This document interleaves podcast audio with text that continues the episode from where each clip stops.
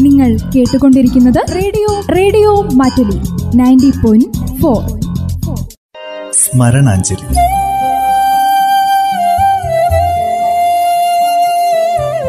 ഓർമ്മകളിൽ മാത്രം ജീവിക്കുന്ന പ്രതിഭാശാലികൾക്കുള്ള പ്രണാമം.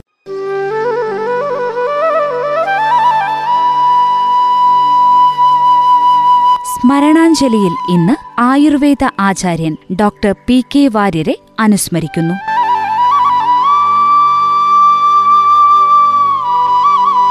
നിർവഹണം ഭാഗ്യലക്ഷ്മി.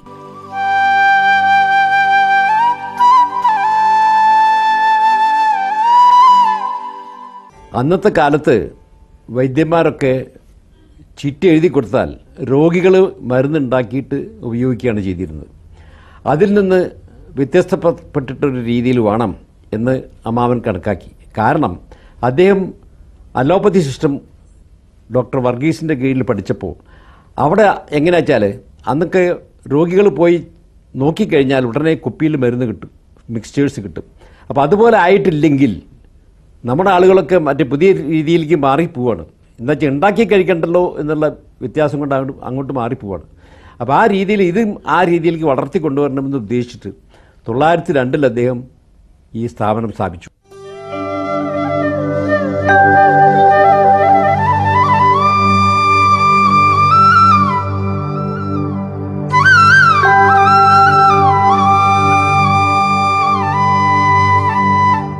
വേറൊരു കാരണം കൂടി ഉണ്ടായി. അദ്ദേഹം എഴുതി കൊടുത്ത ഒരു രോഗിക്ക് മരുന്ന് ഉണ്ടാക്കി കഴിച്ചപ്പോൾ രോഗം മാറിയില്ല. അപ്പോൾ അദ്ദേഹം ഒരു ആഴ്ചയും കൂടി കഴിക്കാൻ പറഞ്ഞു. എന്നിട്ട് ആ മരുന്ന് വാങ്ങിയ സ്ഥലത്ത് ആ പൊതി ഇങ്ങോട്ട് കൊണ്ടുവരാൻ പറഞ്ഞു. പൊതി അഴിച്ചു നോക്കിയപ്പോൾ അതിൽ ഈ മരുന്നുകൾ മുഴുവനില്ല. ആ യോഗത്തിലെ മരുന്നുകൾ മുഴുവനില്ല. അപ്പോൾ ഇങ്ങനെ പോയാൽ വൈദ്യത്തിനും വൈദ്യനും ഇത് കേടാണ് എന്നുള്ള ബോധത്തോട് കൂടിയിട്ട് ഈ ഇത് രണ്ടും കൂടി കോയിൻസൈഡ് ചെയ്തിട്ടാണ് അദ്ദേഹം ഈ സ്ഥാപനം സ്ഥാപിച്ചത്.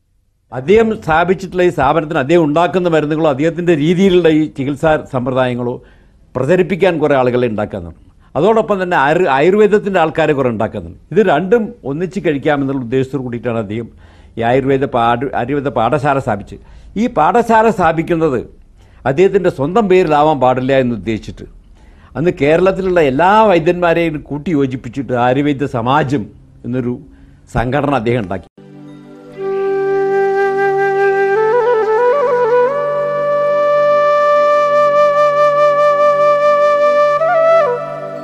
ആയുർവേദ കുലപതി ആര്യവൈദ്യശാലയിലെ പ്രധാന വൈദ്യൻ കോട്ടയ്ക്കൽ ആര്യവൈദ്യശാല മാനേജിംഗ് ട്രസ്റ്റി ലോകമറിയുന്ന ആയുർവേദാചാര്യൻ ഡോക്ടർ പി കെ വാര്യർ വിടവാങ്ങിയിരിക്കുകയാണ് ആയുസിന്റെ നൂറ് വർഷങ്ങൾ പിന്നിട്ടപ്പോൾ അദ്ദേഹം കടന്നുപോകാത്ത വഴികളില്ലായിരുന്നു എന്ന് തന്നെ പറയാം.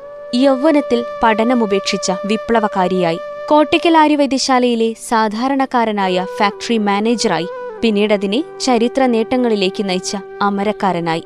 ലോകം വിശ്വസിക്കുന്ന മഹാവൈദ്യനായി.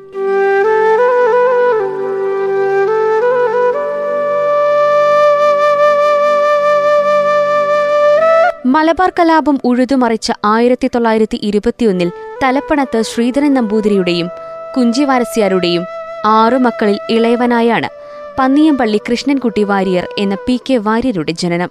ഇടവമാസത്തിലെ കാർത്തിക നക്ഷത്രം. ഒരു മാസത്തിനപ്പുറം ആരോഗ്യം ക്ഷയിക്കുന്ന കർക്കിടകമാണെന്നും അതിനുമപ്പുറം വരാനിരിക്കുന്നത് ഇതിലുമേറെ കലക്കത്തിന്റെ കാലമാണെന്നും കണ്ടുകൊണ്ടായിരിക്കണം. പി കെ വാര്യർ എന്ന മറുമരുന്നിനെ പ്രകൃതി ഇടവത്തിൽ തന്നെ മലയാളിക്ക് കൈമാറിയത്. അത് ഫലിക്കുകയും ചെയ്തു. വേദനകൾക്കൊക്കെ കോട്ടയ്ക്കലെത്തും വരെ ആയുസുള്ളൂ എന്ന് അദ്ദേഹം തെളിയിച്ചതിന് കാലം സാക്ഷി. സത്യം ധർമ്മം മാനവികത എന്നീ അടിസ്ഥാന ഘടകങ്ങൾ തന്നെയാണ് ആര്യവൈദ്യശാലയുടെ മുതൽക്കൂട്ടെന്ന് പി കെ വാര്യർ പറഞ്ഞിട്ടുണ്ട്.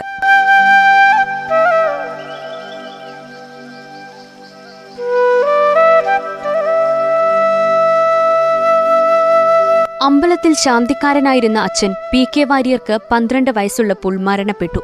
കോട്ടയ്ക്കൽ കോവിലകം സ്കൂളിലായിരുന്നു പ്രാഥമിക പഠനം. അത് കഴിഞ്ഞ് രാജാസ് ഹൈസ്കൂളിൽ. തുടർന്ന് കോഴിക്കോട്ടെ സാമൂതിരി ഹൈസ്കൂളിൽ ചേർന്നു. കോഴിക്കോട്ടെ ആര്യവൈദ്യശാല ബ്രാഞ്ചിൽ നിന്നുകൊണ്ടായിരുന്നു പഠനം. സെക്കൻഡ് ഫോറവും തേർഡ് ഫോറവും പാസ്സായി. അതിനിടെ കണ്ണിനസുഖം ബാധിച്ച് കുറച്ചുകാലം ചികിത്സയിൽ. വായിക്കാൻ കഴിയാത്തതുകൊണ്ട് ഫോർത്ത് ഫോറത്തിൽ പരാജയപ്പെട്ടു. അങ്ങനെ വീണ്ടും രാജാസ് ഹൈസ്കൂളിലെത്തി. സത്യത്തിൽ ആയുർവേദ വൈദ്യനാവാൻ താല്പര്യമുണ്ടായിരുന്നില്ല പി കെ വാര്യർക്ക്. എഞ്ചിനീയർ ആവാനായിരുന്നു മോഹം. പക്ഷെ വീട്ടുകാർ സമ്മതിച്ചില്ല. അമ്മാവനും ജ്യേഷ്ഠനും ശേഷം ആര്യവൈദ്യശാല കൊണ്ടു നടക്കാൻ ആരാണുണ്ടാവുക എന്നതായിരുന്നു അവരുടെ ആദി.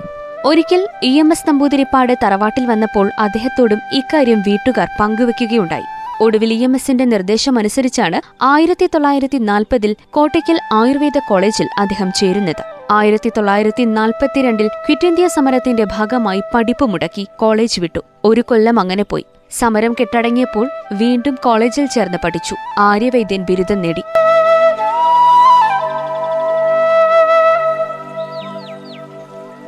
ആകസ്മികമായ അവസരങ്ങളായിരുന്നു പലപ്പോഴും പി കെ വാര്യരെ തേടിയെത്തിയത്. എഞ്ചിനീയർ ആവാൻ കൊതിച്ച് ആയുർവേദ ചികിത്സാ വിദഗ്ധനായതുപോലെ വൈദ്യശാലയുടെ ട്രസ്റ്റ് ബോർഡ് അംഗമാകുന്നതും മാനേജിംഗ് ട്രസ്റ്റിയാകുന്നതുമൊക്കെ അപ്രതീക്ഷിത സന്ദർഭങ്ങളിലായിരുന്നു. വൈദ്യപഠനം കഴിഞ്ഞ ഉടൻ ആയിരത്തി തൊള്ളായിരത്തി നാൽപ്പത്തിയേഴിൽ വൈദ്യശാലയിൽ ജോലിക്ക് ചേർന്നു. ഫാക്ടറി മാനേജറായിട്ടായിരുന്നു നിയമനം. നൂറ്റി പന്ത്രണ്ടര രൂപ ശമ്പളം. തീർത്തും അപ്രതീക്ഷിതമായ മറ്റൊരു സന്ദർഭത്തിലാണ് മാനേജിംഗ് ട്രസ്റ്റി എന്ന ഭാരിച്ച ചുമതല ഏറ്റെടുക്കേണ്ടി വന്നത്. ആയിരത്തി തൊള്ളായിരത്തി നാൽപ്പത്തിനാലിൽ വലിയമാവന്റെ മരണശേഷം അദ്ദേഹത്തിന്റെ ഉസ്യത്ത് പ്രകാരം രൂപീകരിച്ച ട്രസ്റ്റ് ബോർഡിൽ മരുമകനായ പി മാധവ വാര്യരായിരുന്നു മാനേജിംഗ് ട്രസ്റ്റി.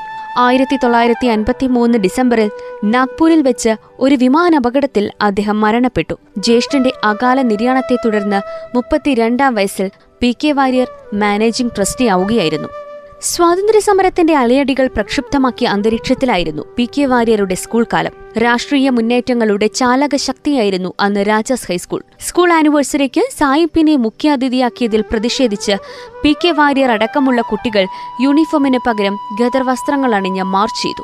മറ്റൊരിക്കൽ ഗാന്ധി തൊപ്പി ധരിച്ച് സ്കൂളിൽ വന്ന വിദ്യാർത്ഥിയെ ഹെഡ്മാസ്റ്റർ പുറത്താക്കിയതിൽ പ്രതിഷേധിച്ച് കുട്ടികളെല്ലാവരും ക്ലാസ് ബഹിഷ്കരിച്ചു. പിറ്റേന്ന് എല്ലാവരും ഗാന്ധി തൊപ്പി ധരിച്ചെത്തി. വലിയ പ്രശ്നമായി. എ കെ ജി ഇടപെട്ടാണ് ആ സമരം അവസാനിപ്പിച്ചത്. ആയിരത്തി തൊള്ളായിരത്തി മുപ്പത്തിയേഴിൽ രാജാസ് ഹൈസ്കൂളിലെയും ആയുർവേദ കോളേജിലെയും വിദ്യാർത്ഥികളെ സംഘടിപ്പിച്ച് സ്റ്റുഡൻസ് ഫെഡറേഷൻ രൂപവൽക്കരിക്കുന്നതിലും വാര്യരുടെ നേതൃത്വമുണ്ടായിരുന്നു. ഫെഡറേഷന്റെ മൂന്നാം വാർഷികത്തിന് കോഴിക്കോട്ടേക്ക് പ്രതിനിധികളായി പോയ രണ്ടു പേരിലൊരാൾ വി കെ വാര്യരാണ്. ആയുർവേദ കോളേജിലെ വൈദ്യപഠനകാലത്തും സമരവീര്യം അദ്ദേഹം വിടാതെ കൊണ്ടുനടന്നു. കോട്ടക്കലിൽ നടന്ന ക്ഷേത്രപ്രവേശന സമരം ഐത്തോച്ചാടനം തുടങ്ങി സാമൂഹ്യ നന്മയെ മുൻനിർത്തിയുള്ള എല്ലാ പ്രക്ഷോഭങ്ങളിലും പ്രത്യക്ഷമായോ പരോക്ഷമായോ അദ്ദേഹത്തിന്റെ സാന്നിധ്യമുണ്ടായിരുന്നു.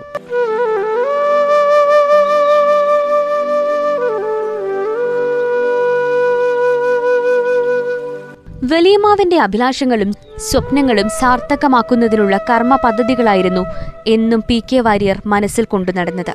ആര്യവൈദ്യശാല ഇന്ന് ലോകത്തോളം വളർന്നിരിക്കുന്നു. മുഖ്യ നഗരങ്ങളിൽ ശാഖകൾ എണ്ണമറ്റ വിൽപ്പന കേന്ദ്രങ്ങൾ.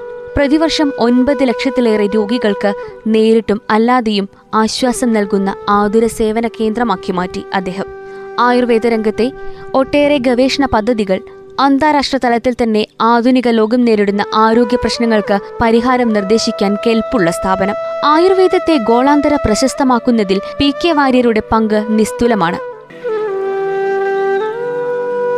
ഡോക്ടർ പി കെ വാര്യരെക്കുറിച്ച് കുപ്പാടിത്തറ പടിഞ്ഞാറത്തറ ഇന്ദ്ര ആയുർവേദിക്സിലെ ഡോക്ടർ ഇന്ദു കിഷോർ ഓർമ്മകൾ പങ്കുവയ്ക്കുന്നു. ഒരു നൂറ്റാണ്ടിന്റെ ആയുർവേദ ആചാര്യനായിരുന്ന പി കെ വാര്യർ സാറിന്റെ വിയോഗത്തിൽ ബാഷ്പാഞ്ജലികൾ അർപ്പിക്കുന്നു. ആയുർവേദത്തിന്റെ ഭീഷ്മാചാര്യർ കുലപതി എന്നൊക്കെ മാത്രം പറഞ്ഞാൽ അദ്ദേഹത്തിന് കുറഞ്ഞു പോകുമോ എന്നാണ് എന്റെ സംശയം. എന്റെ അറിവിലും കാഴ്ചപ്പാടിലും ആയുർവേദ ആചാര്യന്മാർ ആപ്ത വാക്യങ്ങളായി നിർദ്ദേശിച്ച ഒരു യഥാർത്ഥ വൈദ്യൻ എന്ന ശ്രേഷ്ഠ പദത്തിന് എന്തുകൊണ്ടും അർഹനും അത് നമുക്ക് ജീവിച്ച് കാണിച്ച് തന്ന ഒരു യുഗപുരുഷനുമായിരുന്നു അദ്ദേഹം. പ്രസന്നവദനായ അദ്ദേഹത്തെ പോലെ ഒരു ആയുർവേദ ആചാര്യൻ ആയുർവേദ ഉപാസകൻ ഇനി ഈ യുഗത്തിലും നല്ല ഒരു യുഗത്തിലും കണ്ടുകിട്ടുമോ എന്ന് പോലും സംശയമാണ്. ഒരു ദേശം ഒന്നാകെ ഒരു സ്ഥാപനത്തിന്റെ പേരിൽ അറിയപ്പെടുക ഒരു വ്യക്തിയുടെ പേരിൽ അറിയപ്പെടുക തലമുറകളോളം അത് ഒരു കോട്ടവും തട്ടാതെ കൂടുതൽ മാറ്റോടെ അത് കൊണ്ടുപോകുക എന്നത് കോട്ടയ്ക്കലിന് മാത്രം സ്വന്തമായിട്ടുള്ള ഒരു വസ്തുതയാണ്. എന്റെ കുട്ടിക്കാലത്തെ ഓർമ്മകൾ കോട്ടയ്ക്കലും ആദവനാടും ആഴ്വാഞ്ചേരിയും ഒക്കെ നിറഞ്ഞു നിൽക്കുന്ന കുറച്ച് ഓർമ്മകളുണ്ട്. ആയുർവേദ ഡോക്ടറായ എന്റെ അച്ഛൻ ഡോക്ടർ എം പി രാജേന്ദ്രൻ അദ്ദേഹം ആദ്യമായി അധ്യാപനത്തിനായി ജോലിയിൽ പ്രവേശിച്ചത് കോട്ടയ്ക്കൽ ആയുർവേദ കോളേജിലാണ്. അന്ന് ചെറുപ്രായത്തിൽ വാര്യർ സാറിനെയൊക്കെ കണ്ട ഒരു ഓർമ്മ ഇന്നും എന്റെ മനസ്സിൽ മായാതെ നിൽക്കുന്നുണ്ട്. ആയുർവേദ കോളേജിന്റെ മുമ്പിലുള്ള വലിയ തണൽ മരങ്ങൾ വാര്യർ സാറിന്റെ നിർദ്ദേശപ്രകാരം അന്നത്തെ കോളേജിന്റെ നാഷണൽ സർവീസ് സ്കീമിന്റെ ഭാഗമായിട്ട് അച്ഛനും അദ്ദേഹത്തിന്റെ വിദ്യാർത്ഥികളും ചേർന്ന് നട്ട കഥകളൊക്കെ അച്ഛൻ പറഞ്ഞ് എനിക്കറിയാം. ഇന്നും അതുവഴി പോകുമ്പോൾ ചില അഭിമാനത്തോടെ ഞാനതൊക്കെ നോക്കാറുണ്ട്. പിന്നീട് സർക്കാർ സർവീസിലേക്ക് മെഡിക്കൽ ഓഫീസറായി കിട്ടിയപ്പോൾ വാര്യർ സാറ് തെല്ലൊരു വിഷമത്തോടെ ആണെങ്കിലും അതൊരു സർക്കാർ സർവീസിലേക്കല്ലേ എന്നുള്ള ഇതിൽ പിന്നീട് അവിടെ നിന്ന് പോരുകയും ചെയ്തു. എന്നിരുന്നാൽ പോലും കോട്ടയ്ക്കലിന്റെ എന്ത് പരിപാടി ഉണ്ടെങ്കിലും വാര്യർ അവിടുന്ന് തന്നെ നേരിട്ട് വിളിക്കുകയും അതിലൊക്കെ അച്ഛൻ ഉള്ളിടത്തോളം കാലം അതിലൊക്കെ പങ്കെടുക്കുകയും ചെയ്തിട്ടുണ്ട്. അപ്പം അച്ഛന്റെ കെയർ ഓഫിലാണെങ്കിലും എനിക്കതൊക്കെ പങ്കെടുക്കാനുള്ള ഒരു ഭാഗ്യവും ഉണ്ടായിട്ടുണ്ട്. വാര്യർ സാറിന്റെ ഈ ഒരു വിയോഗം ഒരു ശരീരവിയോഗം മാത്രമായിട്ട് ഞാൻ കാണുന്നുള്ളൂ. അദ്ദേഹത്തിന്റെ നന്മയും പാരമ്പര്യവും വള്ളുവനാട് പാടിക്കൊണ്ടേയിരിക്കും. ഇനിയുള്ള ഇടവമാസത്തിലെ ഓരോ കാർത്തികയും ഒരായിരം കാർത്തിക ദീപം തെളിയിച്ചതിനേക്കാൾ പ്രഭയോടെ അദ്ദേഹത്തിന്റെ ഓർമ്മകൾ പ്രകാശിക്കും. പ്രകാശിക്കട്ടെ. ആ പുണ്യാത്മാവിന് എല്ലാവിധ ആത്മശാന്തിയും നേർന്നുകൊണ്ട് നന്ദി നമസ്കാരം.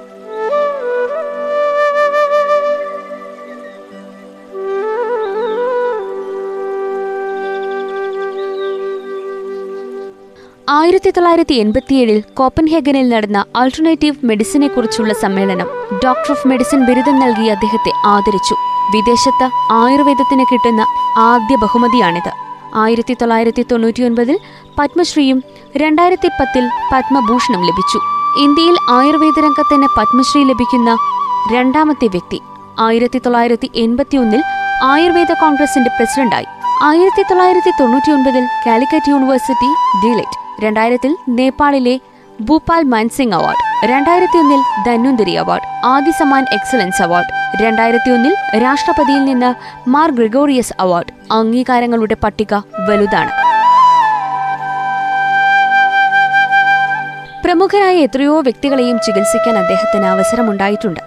ഇന്ത്യൻ രാഷ്ട്രപതി വി വി ഗിരി ശ്രീലങ്കൻ പ്രധാനമന്ത്രി Sirimavo Bandaranaike Gujarat governor K M Chandy രാഷ്ട്രപതി ശങ്കർ ദയാൽ ശർമ്മയുടെ പത്നി വിമല ശർമ്മ സംഗീതജ്ഞൻ Semmangudi Srinivasa Iyer justice V R Krishna Iyer Ramnath Goenka തുടങ്ങി മുഹമ്മദ് അലി ശിഹാബ് തങ്ങളും എം പി വീരേന്ദ്രകുമാറുമടക്കം ആ പട്ടിക നീളുന്നു. മരുന്നുപോലെ തന്നെ പ്രധാനമാണ് രോഗിയോടുള്ള പെരുമാറ്റവുമെന്ന് പി കെ വാര്യർ ഉറച്ചു വിശ്വസിച്ചിരുന്നു. അതുകൊണ്ട് തന്നെയാവാം വാര്യരുടെ സ്പർശനത്തിന് വാക്കിന് പോലും രോഗമകറ്റാൻ ശക്തിയുണ്ടെന്ന് അദ്ദേഹത്തിന്റെ ചികിത്സ തേടിയവർ പറഞ്ഞിരുന്നത്.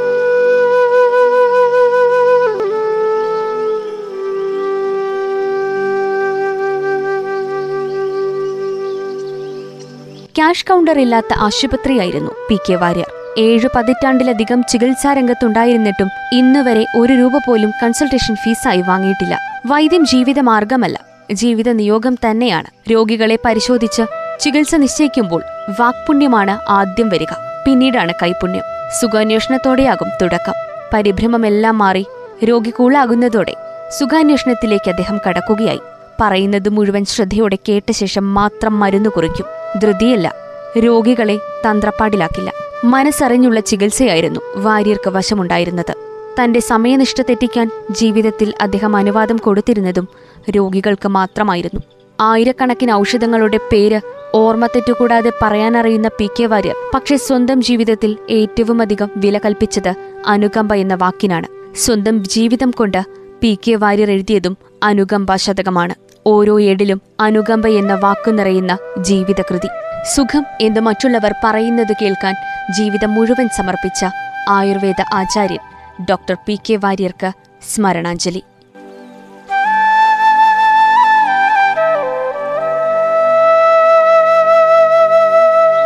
ശ്രോതാക്കൾ ഇന്ന് സ്മരണാഞ്ജലിയിൽ കേട്ടത് ആയുർവേദ ആചാര്യൻ ഡോക്ടർ പി കെ വാര്യരെ അനുസ്മരിച്ചത് നിർവഹണം ഭാഗ്യലക്ഷ്മി.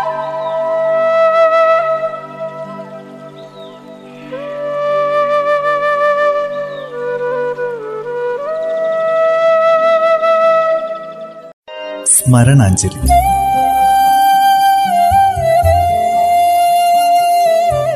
ഓർമ്മകളിൽ മാത്രം ജീവിക്കുന്ന പ്രതിഭാശാലികൾക്കുള്ള പ്രണാമം. നിങ്ങൾ കേട്ടുകൊണ്ടിരിക്കുന്നത് radio radio Mattoli ninety point four.